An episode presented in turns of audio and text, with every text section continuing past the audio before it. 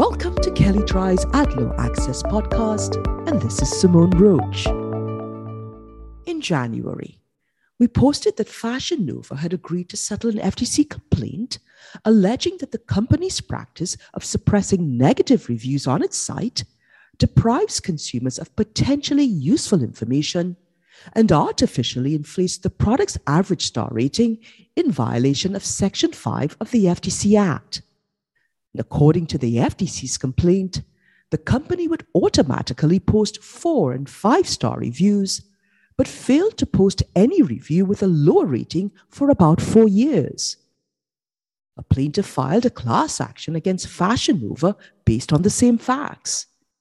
The plaintiff starts with statistics about reviews, noting one study suggesting that 93% of adults in the US read reviews before making a purchase online, and another study suggesting many consumers will not even consider a product unless it has a minimum average rating of 3.4 stars.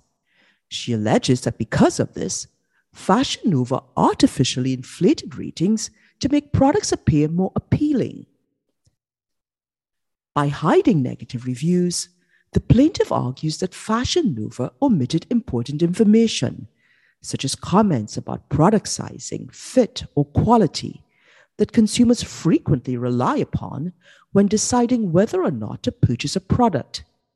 She also argues making the products appear more popular than they actually were allowed the retailer to charge prices that are higher than it would have otherwise been able to charge if consumers had all of the facts.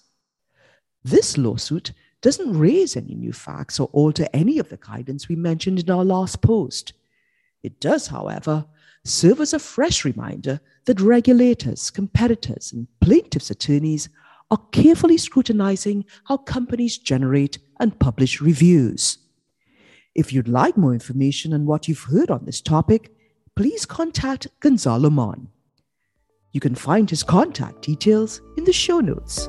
Also, please see our Advertising and Privacy Law Resource Center available at kelleydrye.com.